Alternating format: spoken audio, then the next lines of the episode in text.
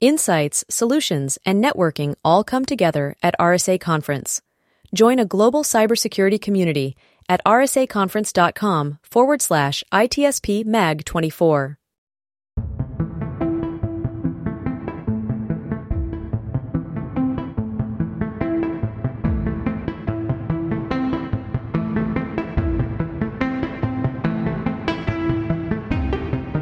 Welcome to the ITSP Magazine Podcast Network. You're listening to a new Redefining Cybersecurity podcast with Sean Martin. Have you ever thought that we're selling cybersecurity insincerely, buying it indiscriminately, and deploying it ineffectively? Well, perhaps we are. Let's look at how we can organize a successful information security program that integrates business culture with people, process, and technology to drive growth and protect business value. Knowledge is power, now more than ever. Imperva is the cybersecurity leader whose mission is to protect data and all paths to it with a suite of integrated application and data security solutions. Learn more at imperva.com. Pentera, the leader in automation security validation, allows organizations to continuously test the integrity of all cybersecurity layers by emulating real world attacks at scale to pinpoint the exploitable vulnerabilities and prioritize remediation towards business impact. Learn more at pentera.io.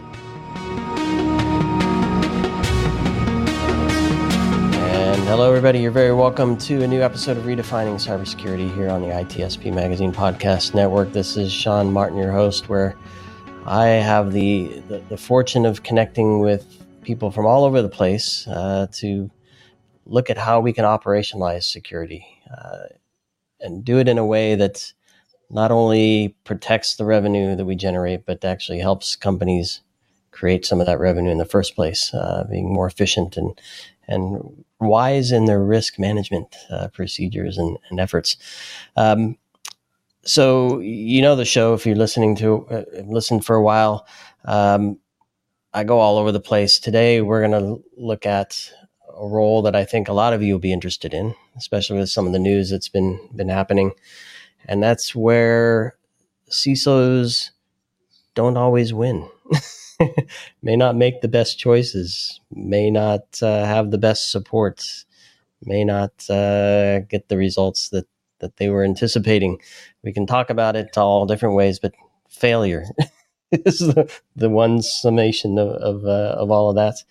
Um, and for those that follow me on LinkedIn, you probably saw that I've, I've written a few blogs in this. It's a four part blog.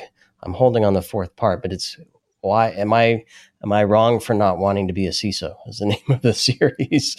So uh, I talk a lot about the challenges and the uh, the opportunity to fail uh, in in those posts.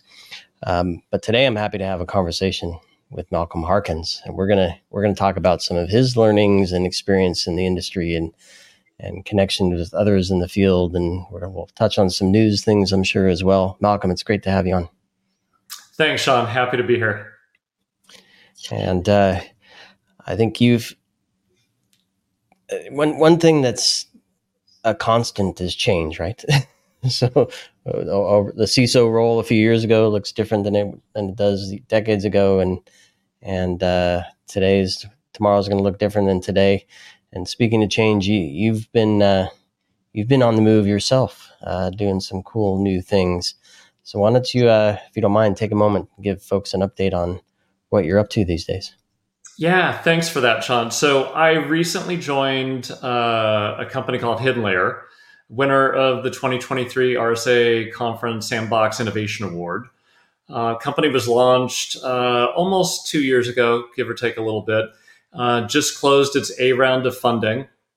We're in the space of protecting people's advantage, protecting their artificial intelligence and machine learning.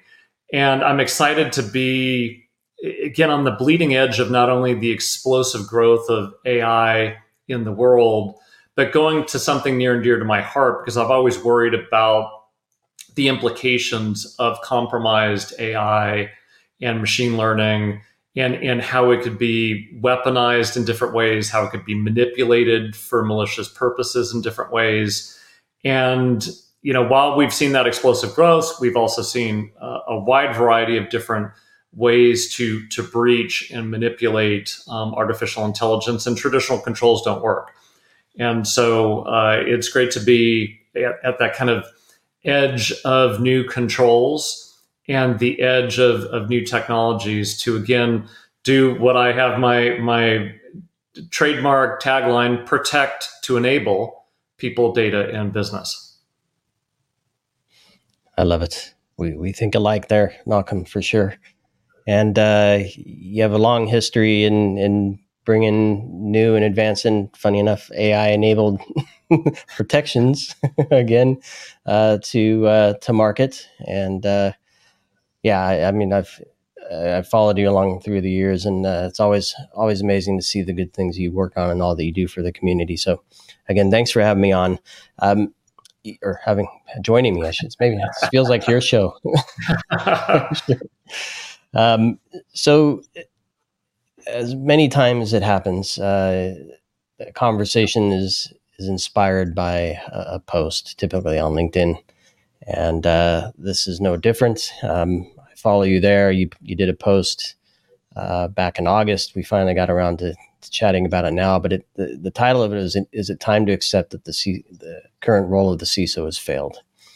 And it was around this time that I started to put the, the series of posts together that I was working on as well. And I thought, let's have a good chat. So tell me first off, what was the impetus for putting that together? Was it an event? Was it an aha moment? Was it you overheard something from somebody and you thought, I, I need to get this off my chest now? What what, what drove yeah, you to, to put great question. words so, on, on the screen there? Well, so go back in time. I've actually said for many years that the security industry has failed uh, as an industry itself. Um, and some of that is because of the economic incentives, because a lot of security companies, not all, but a lot, and certainly traditional ones who've been around for a long time, profit from the insecurity of computing, right? They make money the more risk that exists. And in some cases, they wait till the risk has uh, manifested itself long enough that they can profit from it before they go solve it and bake it into existing solutions. And we've seen that over and over again. I think, again, the, the startup community is holding, uh, I'd say, the traditional players much more accountable to. Um, really being, you know, hopefully more innovative um, versus kind of milking their cash cows, which we've seen for years. Now, now getting to the the CISO side of it, and and the post, uh, there, there was a, actually a post that I read from somebody else that had talked about the CISO's role has failed, and and they went on to talk about it's too complex, and we got too many of this and too many of that, and too many of this, all these things, and I'm like, I, that stuff annoys me. I'm like, quit whining um, you know what? If you want a C suite job, you want a C suite title, you want a C suite pay grade, well, guess what? Suck it up and do the damn job. And that means deal with the complexities, deal with the liabilities, deal with the responsibilities, and deliver an outcome. Right. And and so now some of that, when you start clicking down and you go, has there been failures in the the CISO role? or as I define it, chief security and trust officer, because I define it wider than than the typical CISO role that nests under the CIO. Um, you know, for me, if you, you go back to basics, what is failure?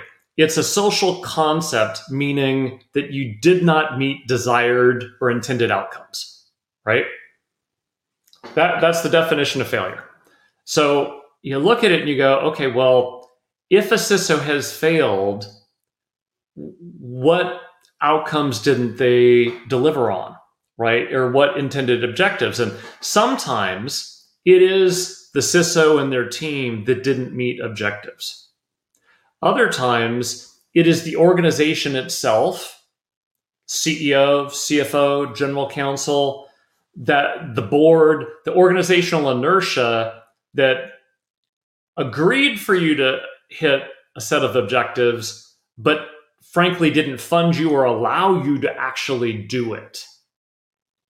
Right? So you have two things that could potentially drive the failure. And sometimes when you have a combination of both, a company that will, I'll be really blunt, give lip service to saying security is important and all this stuff, but frankly, doesn't give a crap. And, you know, the CEO will get up or CIO will get up during Cybersecurity Awareness Month and do the rah rah cybersecurity stuff and then go back to their office and then go, why is this why are we doing this crap and that's a low risk and and you security team you don't know what you're doing you're getting in the way i mean you know that happens right but there's also cases where again truly the security team and or the leader has failed to define the right objectives and has def- failed to achieve it within the construct of, of the budget and time they were given and and that's clearly in my mind a failure of the CISO.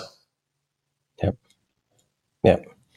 And I, I know we want to talk about the the, the three angles: uh, the individual, the the organization, which you kind of alluded to a bit there, and also the the industry. Because I've seen a couple of the the comments and one from from Rick McElroy where what does he say? I, I, think we haven't achieved the success we all wanted, but I don't know. It's a complete fair is what he what he started off with there. Um, and, and what you described and and that point from Rick makes me think we didn't know in the early days what success was. So we were just kind of going and doing and setting a bar, sharing that bar with others, sharing learnings with others. And I think we've reached a point now where we're the role is mature. Um, but do we have a clear common understanding of what success looks like so that we can then say, no, we didn't achieve it? or well, is that still all over the place? What do you think? It, it, I think it's still all over the place. So I've asked this question a lot of peers for years. I mean, I've been in this area for now 22 years here in another few weeks. And and I I've asked repeatedly, over and over again. What is your design goal for your security program? What is your design goal? And people go, they go, well, I, you know, well, I want to achieve SOC 2 compliance, or I want to achieve NIST CSF 3.7 out of 5, or I want to achieve, you know, a hygiene level of patching 99% of the systems 99% of the time in our allotted SLA. Right? And I go, I want a green dashboard. Are, yeah, exactly. and I'm like, those are measures of motion, not measures of progress. And in some of those compliance standards, while I adhere to them, like them in some ways, hate them in other ways, they are not a design goal to achieve an outcome. Right? If we were building a building in California, we would have to meet a certain earthquake seismic rate for the earth to shake, for the building not to collapse. That's a design goal. Right? If I want to drive a car and go from zero to 60 in 2.7 seconds, that's a design goal. Or braking in a certain time period, that's a design goal. Crash test ratings for car, design goal. My design goal when I landed to run security and business continuity in the Intel IT organization 22 years ago. I looked, I'm a former finance guy, cash is king spending money on security didn't add to Intel's net income, mm-hmm. right? yeah. I I had one primary goal and then a couple secondary goals. The primary goal was no material or significant event. That was job one. And doing that at the least total cost of controls with the least amount of friction and impediments on business velocity. Right? So you look at it and you go, 22 years ago, that was my goal. And I knew that as a former finance person. And look at where the SEC is now going. Well, we got to talk about materiality. I'm like, look, it's always been about materiality. But you ask most CISOs what their design goal is, and they are not either able or willing to say, my design goal is no material or significant events that would impact my shareholders, my stakeholders, or my customers. That should be number one design goal.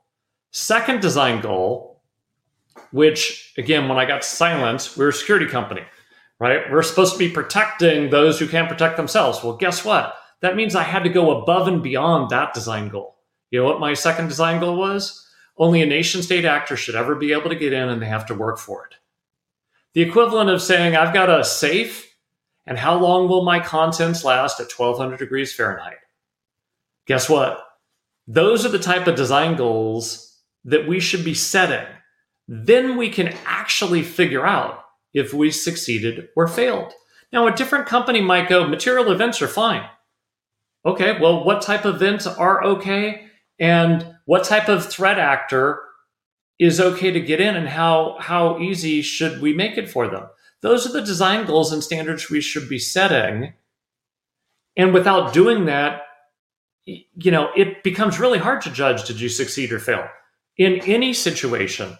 Yet i know i can go back and say where i succeeded and where i failed because i know what my design goals are.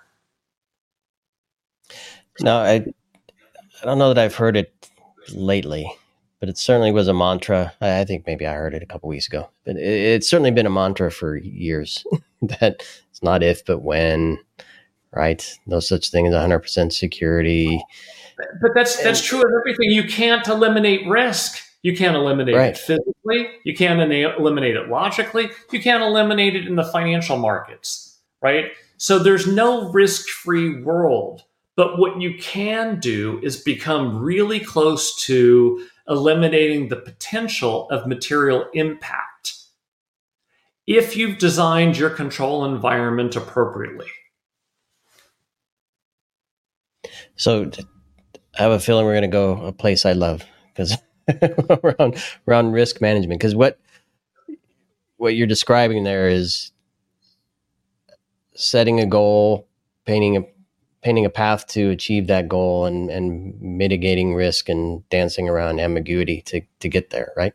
Exactly. So, I'm like, look, it, you know, there's, you, you look at it and you go, there's three dynamics. What risk, at what cost, at what potential impediment to business velocity? And you go, okay, well, I don't want to impede the business that much, but I will if it means I'm going to mitigate a material impact. And then the question just becomes how much money you are capable of spending. And, you know, this becomes a challenge with a lot of people, particularly the past 20 months or so, right? There's been studies that said CISO's budgets have been growing unchecked. I get more money, more people, more this, more that. And guess what? The past 20 months, that went away. Growth of the security spending in many organizations flattened or went down. I talked to a lot of peers. They didn't know how to deal with a budget cut. I always did because I'm like, am I, you know, will this create a material event? No. Well, guess what? I can accept that risk. Why? Because the design goal says no material significant events. Anything less than that is an operational issue, and we'll deal with it when and if it comes.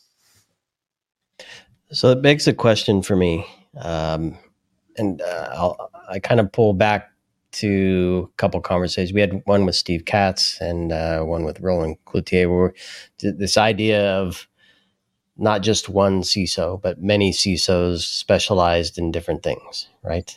I think I actually wrote another post on this point as well. And it, so, what I'm wondering is if we're being asked to do something that we, being the CISO, asked to do something that we're not good at should should that goal be defined for us with enough detail that we know what we need to achieve because because it seems to me that, that if we set it ourselves we kind of have a picture we, we work up to that goal in, in my mind right based on what we think we can do yeah, but, but, when you start doing that, I think the the goal, and again, I know what my goals are. I know, you know, but again, somebody could define a slightly different goal, but I think you have to have a goal that's a of the nature of what I talked about, right? You might say, hey, as long as the script kiddie doesn't get in, that's good enough. Okay, well, that's your design goal. Great. Um, you know, but but calibrate on those things with the organization, right? CEO, CFO, general counsel, and board. I, it's a bi-directional goal setting process, right? But I think, and I know from my own truth of how I approach the role, you don't have multiple general counsels in a company. You don't have multiple. CFOs in a company.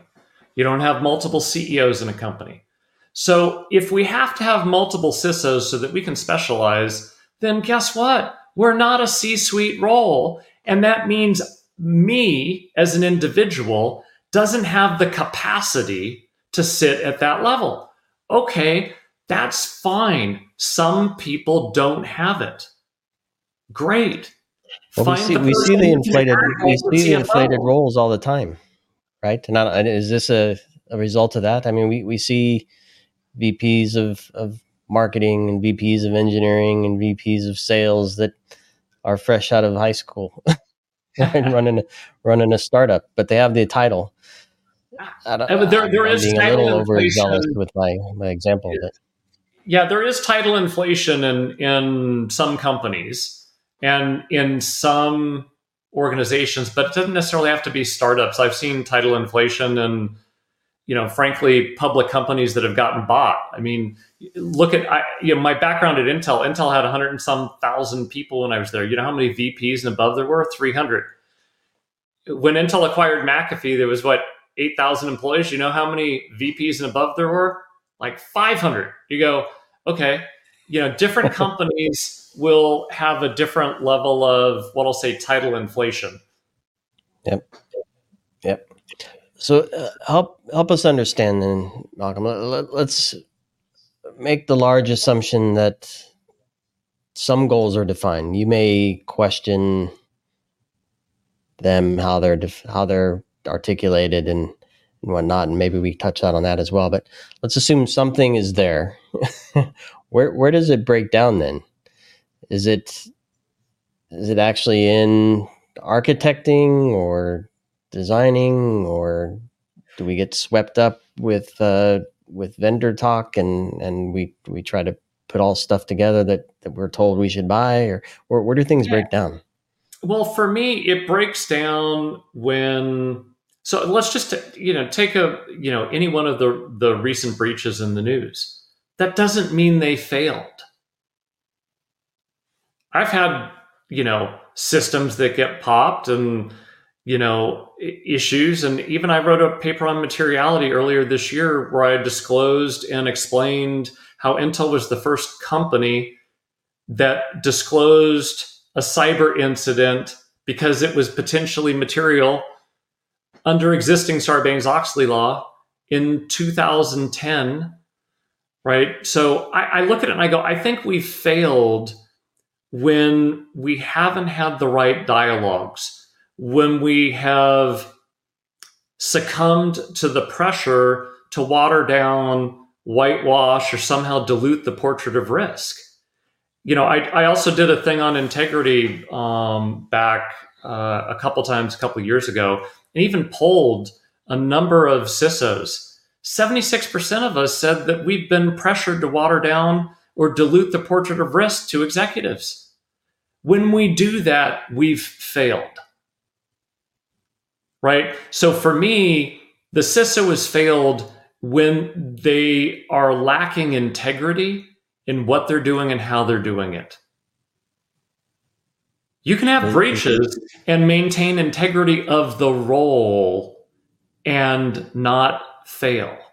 But if you if you if you don't hold your integrity intact, you will absolutely fail. Fail your customers, fail yourself, fail your shareholders. Is that a is that a clear line, or, or is there? I mean, to me, when you start talking ethics and integrity, it's pretty it's pretty straight. But who the heck knows? That's why I'm asking. is it a clear line, or, or are there, there gray areas? I think there are. There, the reality is there are gray areas. There are times where I've stuck a stake in the ground on a risk issue and I will not budge. I've done it every organization, every CIO reported to, every CEO, you know, both in, in every company. But along the path, you might learn that your data or your logic is missing components.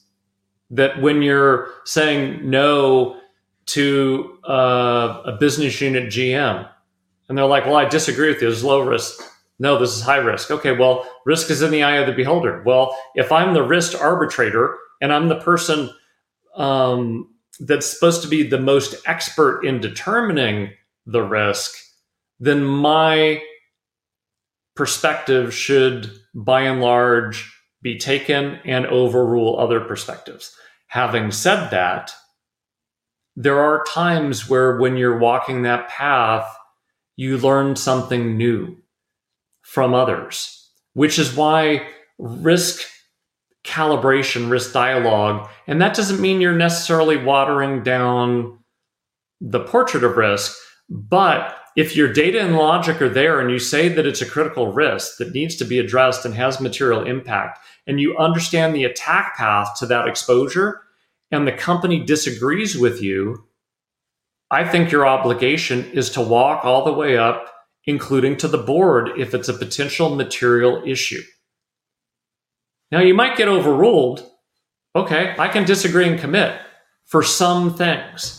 There's other things I will not disagree and commit on. And I'll put my badge on the table and say, you're wrong. Take, take and I'm not going to go along with this. And I'm willing to risk my job and risk my career. No different than a CFO saying, you know, through the accounting and all this stuff, we can't account for things this way. And the CEO or business unit GM says, well, but I want to. Well, who's supposed to be in charge of financial integrity? The CFO. Who's supposed to be in charge of the integrity of our cybersecurity state? We are. That's why, I, again, former finance person, I operate the role that way because I yeah. grew up in finance. I love it. I, anytime we can pull on another another scenario or role or example uh, where things just work that way because that's the, the way it's supposed to work. Yeah, exactly. I, I, often pull on GC. Yeah. Yeah, the general counsel can't say, well, the, the CEO said it was legal, so therefore it's legal. When you're, you're the person who's supposed to be, through your whole legal organization, guiding a company to be legal. Doesn't mean that illegal things sometimes don't get, you know, happen because a rogue person does something and stuff like that. But your job is to ensure legal compliance and that the company's operating in in a um, an appropriate way legally. CFO, same thing. Financial integrity. CISO, same thing. Around not that you're eliminating the potential of a cybersecurity incident. That you one have a design goal to the integrity of not only your risk state as it sits today and your characterization of an incident that occurred is accurate, but your forward looking view of risk has a level of objectivity with data and logic to back it. No different than a financial forecast. Yeah, exactly. So, and I guess when there are questions for both the CFO or GC, they can point to Sarbanes Oxley, or they could point to case law, or or something to say, yeah, but um, do do we have that same ability as a CISO? I mean, we can point to other breaches, but I, I have always assumed that ability. Other people are waiting yeah. and asking for permission. If you're waiting and ask for, for permission, I think you're setting yourself up for failure. I just look at it I, literally from the day I landed in the role. I took it as if I was the CEO, CFO equivalent for everything related to information risk. Now, through that process, was I wrong a lot? You bet. Did I learn a lot? You bet. Will I continue to be wrong and learn? Yes. If, you know, but but that's also where, you know, failure can come in. If I'm if I'm not willing to sometimes experience failure and a mistake of my opinion or my logic or my data, you know, and I've done that multiple times. But I've then learned from that, recalibrated and and moved on, but where somebody couldn't give me logic or data to show that I was wrong, why would I ever budge? Well, let me ask you this then, Malcolm, because I mean, I, I often put it put my program management hat on where it's a different kind of risk, but I was responsible many years ago for bringing products to market. You're bringing a bunch of people together, a bunch of technology together, and and a bunch of requirements together to, to pull something off. And in there is risk, right? Technology doesn't work the way it goes supposed to, or the operating system doesn't provide a feature, or uh, yeah, somebody built something wrong, or or that there's a security vulnerability in the in the release that you don't want to let it fly. Lots of stuff. But as you're approaching a point where under, you understand those things, you understand that those risks might be there. There's a lot of ambiguity, and yes. now, so for the CISO role, we, I think we we have ambiguity, right, and and we're marching toward our design goal as you as you describe it. Uh, how are we communicating it correctly? Do we understand it enough? Do we know where the holes are? Um, to say this is where the ambiguity sits. These are this is where I, I'm making a decision based on less information that I'm comfortable with, but based on my peers, based on uh, examples from other other organizations that we've seen get popped, whatever. I'm to your point, putting my stake in the ground because I my gut says and, and experience says that this is this hole that I see is probably going to get filled with X, Y, and Z, which will then lead me to that material impact. So, yeah, well, I, I, I think, said a lot there, but thoughts on that? Yeah, well, I think there's a couple things. One, let's let's you know accept. Let's also talk about accepting risk and acceptable risk because they're two different things, right? Accepting risk is a business process; it's not a control. And when you accept risk, you're also implicitly accepting the responsibility to respond to it should it ever manifest itself. And a lot of risk decision makers don't really think that way, right? They go, we accepted that risk and they move on as if because they accepted it, it's no longer something that could occur, right? And, and that's, that's something that we've got to change in how we do risk acceptance and then how we um, when we make a risk decision that's not permanent. There's a temporal aspect to risk right? So we accept it today but there's a temporal nature to it. So the the we should be revisiting some of those accepted risks over time and when we don't that's also where we fail right because assumptions change the world changes so put that on the side now on on this ambiguity around the risk I think there's a lot of ways you can reduce the ambiguity, right? You go, okay, um, take Log4j, right? What, two years ago or whatever? Big brouhaha, Log4j, oh my God, patch everything. CISA says this. SEC says if you don't do it, there's going to be liabilities. Everybody says, oh my God, pull themselves through knotholes. I, I talk to a lot of peers. They're like, we don't know where it is. We don't know how many instances we have. I don't know the context of Log4j in our environment. Spin around and around in circles for a week, you know, 10 days, and they finally say, screw it, patch it all. Why? Because they didn't know where the instances of Log4j were in an attack path that would lead to an exploitable event that would cause an exposure that would cause an oh shit moment and a material impact. Well, guess what? You can do that. You can do attack path mapping. You can understand the context of your environment in real time and know with precision where you have those exposures and then be able to discuss them with people. And if they go, yep, we agree with it, we're okay with it, then you go, okay, great. We have an exposure to a potential materially impacting event. Now, if I'm a public company, guess what? I have to update my risk statements in the public filings And if anything goes bump along that path, I've also got to now disclose it as a cyber incident. Okay, you can do that. I was doing that manually back at Intel years ago, and even at Cylance, you know, to some extent manually. But there's automation now that does that. You know, the other the other aspect of this still becomes a, a little bit of the subjectivity. But again, you go, how do you reduce that? Well, go back to Sarbanes Oxley, go back to financial materiality.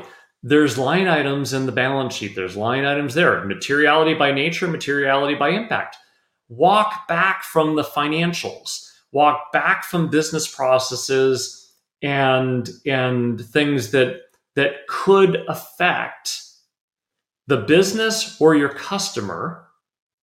Once you understand that, then it's just again it's hard work, but it's not that hard to figure out. I was having this dialogue um, earlier uh, um, late last week actually around artificial intelligence, right? And and you know, people are going, "Wow, yeah, do I really need to have, you know, protection on the AI models and ML models?" And I said, "Well, despite the fact that public models, a lot of them are already poisoned. They're just, you know, um, in some cases have malicious code in them you know the tools that you're using for ml ops are compromised with rote code execution so therefore those tools then would allow an attacker to own the model and do all these things.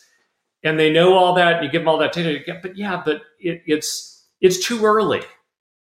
I'm like okay let, let me give you an example. Uh, you're using artificial intelligence in your pharmaceutical company and you're using it to figure out drug interactions to re, you know reduce health risk and you say it's okay not to protect it, okay, you know, or you're using artificial intelligence. I was I was reading a couple weeks ago, McKinsey had published a, uh, a study, and in fact, I posted one the other day. They talked about um, AI changing the travel industry, two to four trillion dollars worth of economic benefit.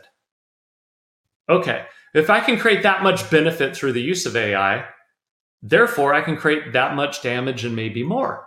So, therefore, if I'm claiming a benefit in the technology that's a material benefit to the organization, if I'm a public company, I now have the obligation to protect that capability.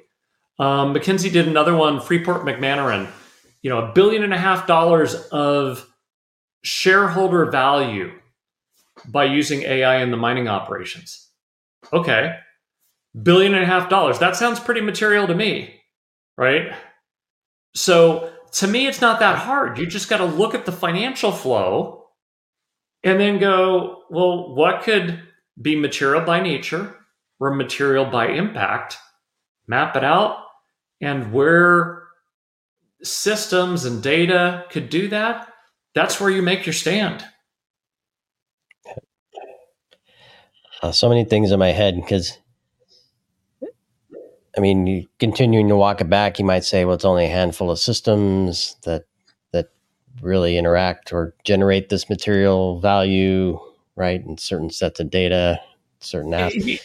but then, uh, but then you look at a real network, and you're like, yeah, this is just a big mess. It's all connected. You can't you can't it separate it. it. It is, but this is where you have to have, well, I'll say the peanut butter spread of general controls yeah. and hygiene, right? But Oh, again, I'll give you an Intel example, and I've spoken about this for years. Yep. I still, at a macro level, because we started doing this in late 2001, what are the macro business processes that, if were offline or had some major issue, would have a material impact to the business? Book, order, pay, build, ship, close, and communicate. Macro business processes. If I can't book an order, I miss revenue material impact. I can't ship a product, I miss revenue, material impact. If I can't pay employees or suppliers, guess what? Material impact. But but there's a temporal nature to this, right? Every business has um, a cadence of their quarter. Intel is an example. It's dated. It might be different. The last two weeks of the quarter, biggest shipping window, biggest revenue window. Well, guess what? If if shipment is offline the first two weeks of the quarter, who gives a crap? Yeah, fix it, but it doesn't have the same level of materiality because guess what? I can expedite the shipments and still hit my revenue number, right? Building a product, if I'm in the early part of the design cycle, right, and I'm designing something, that the, the time to revenue is several months out or year out, right?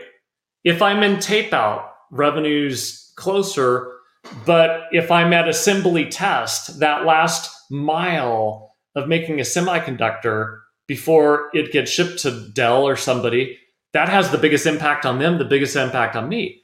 But you know, payroll, okay, payroll's offline.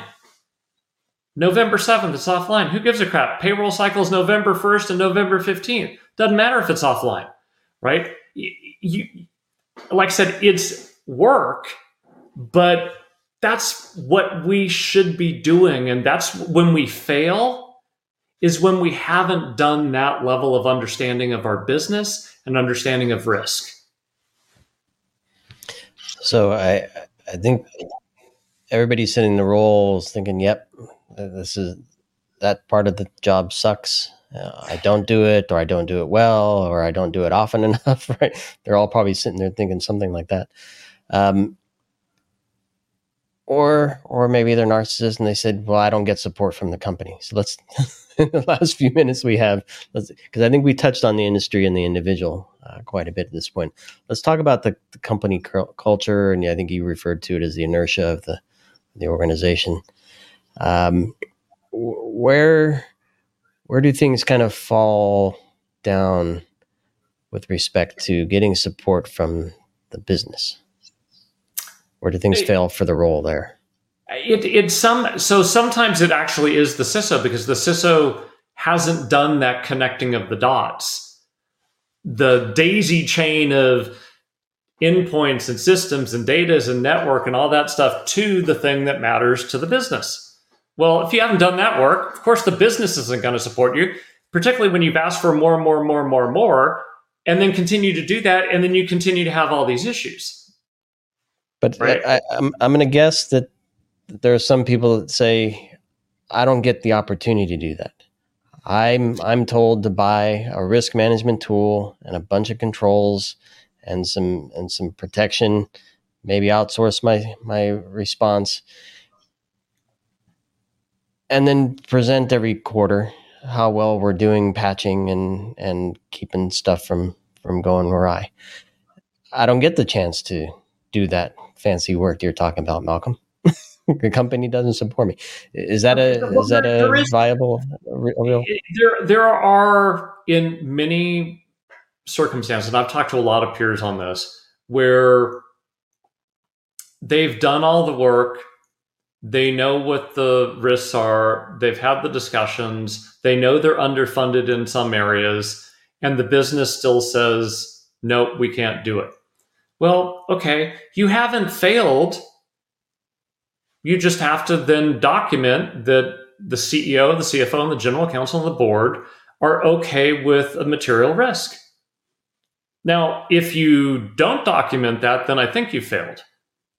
But but you know, sometimes the reality is businesses have challenges, right?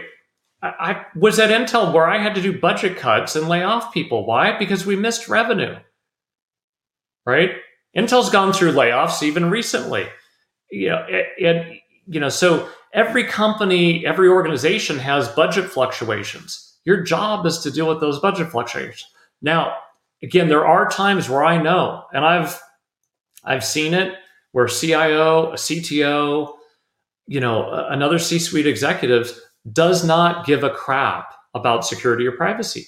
They give lip service to it. Well, frankly, if you can't go around them, through them, over them, or somehow remove them as a path in your decision making, then I think you need to look for another job. But don't, again, water down the integrity of what you're doing. Now, again, in other situations, it's just, you know, the business environment. I don't, even you said you've talked, you, you've had responsibility of being product to market. I'm a former finance guy supporting general managers and stuff like that. I don't know any business leader with a budget who's ever gotten all the funding, all the resources, and all the timeline they needed to achieve their objective. Right? Your head of sales. Okay, you have a target to hit a sales goal. You have uh, a sales cost of sales that you can hit, and and and stuff, and you're told to hit it, and you get creative, right? It no different from any. This is the thing that drives me nuts about what I'll say the whining from some security practitioners. They go, "Well, I didn't get the budget." Well, okay, nobody ever gets the entire budget they want. Exactly. Yep. Yeah, you, you sell with fewer leads than than you want, and uh, less marketing collateral than you need. yeah, but but that's the job. Nobody ever why does the CISO get to have everything they want? I, that's just not a reality in any organization. Special, special, Arkham, Arkham special. ah, boy. All right. Um, yeah, we're at we're at 44 minutes here. I clearly we can we could keep going for ages. I I, I want to save the liability piece. I'm going to pull together a conversation for that. So I'm going, I'm going to invite you to, to join me for that with a few other folks. I think it's going to be interesting, especially knowing that you have a, a particular view that may not be popular with, yeah. with some of the others. You know, that could be a that could be a fun conversation. Yeah, but, um, you know, what, any any quick thoughts on that while we're while we're here? Yeah, well, I I think you know you can hear from my tone and my perspective, and and how I view the role, similar to being a CFO if you haven't done the role with integrity, you haven't reported actual events in a way that is honest and true, you haven't done your forecasting of risk honest and true, and you've swept stuff under the rug or manipulated the portrait of risk because of pressure, you deserve to be liable. Plain and simple in my mind. Um, you know, but it, you know, go back to the success thing and failure thing.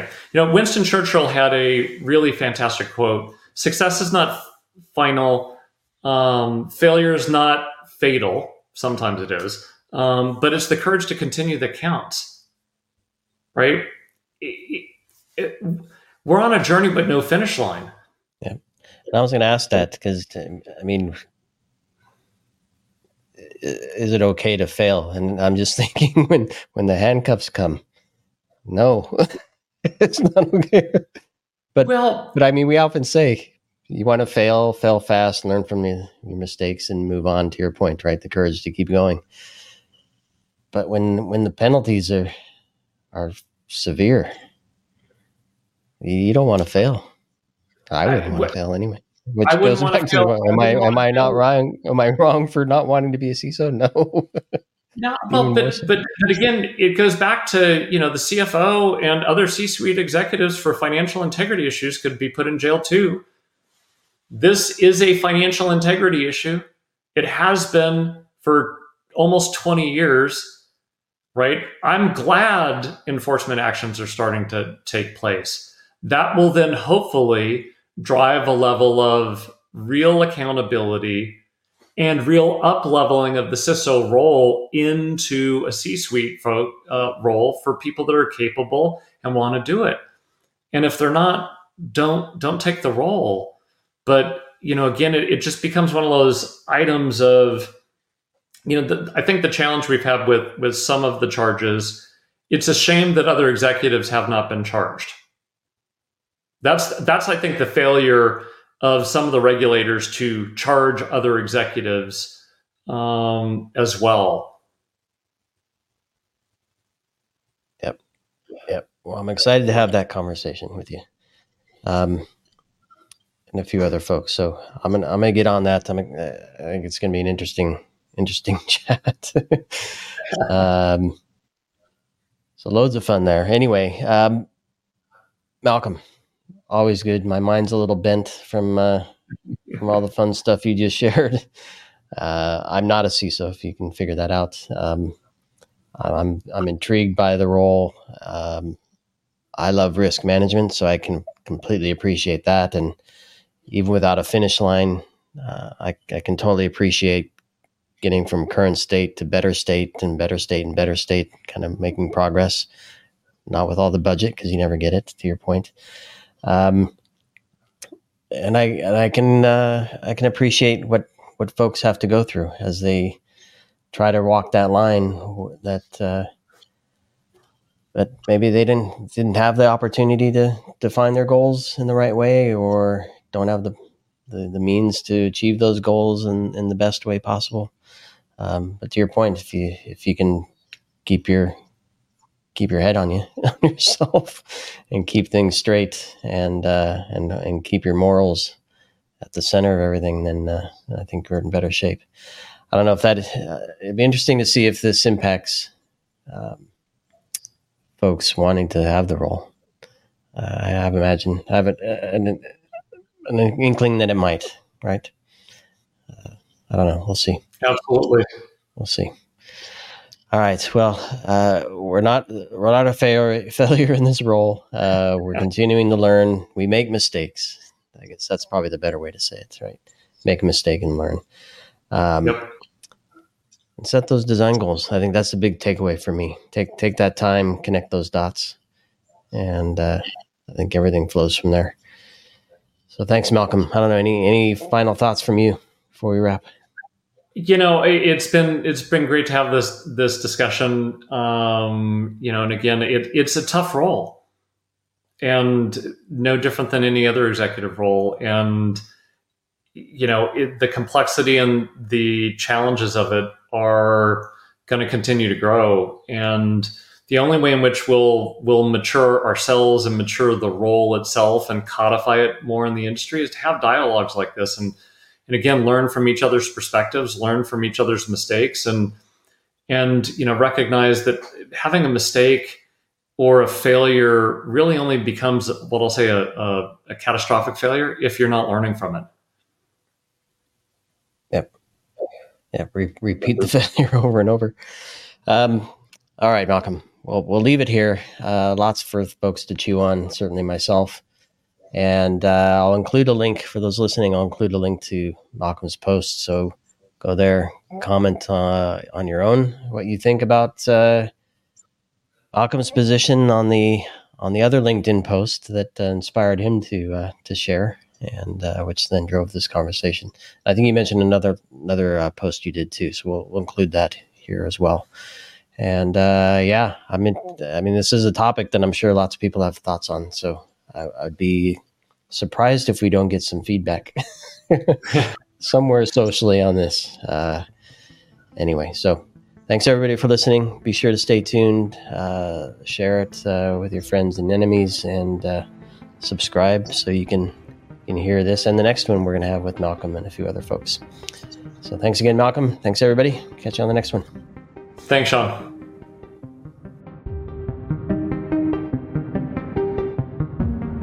Pentera, the leader in automation security validation, allows organizations to continuously test the integrity of all cybersecurity layers by emulating real world attacks at scale to pinpoint the exploitable vulnerabilities and prioritize remediation towards business impact. Learn more at Pentera.io. Imperva is the cybersecurity leader whose mission is to protect data and all paths to it with a suite of integrated application and data security solutions. Learn more at imperva.com. We hope you enjoyed this episode of Redefining Cybersecurity with Sean Martin, part of the ITSP Magazine podcast network. If you learned something new and this conversation made you think, then share this show and itspmagazine.com with your friends, family, and colleagues. If you represent a company and wish to connect your brand with our conversations, you can sponsor one or more of our podcast channels. We hope you will come back for more stories and follow us on our journey. You can always find us at the intersection of technology, cybersecurity, and society.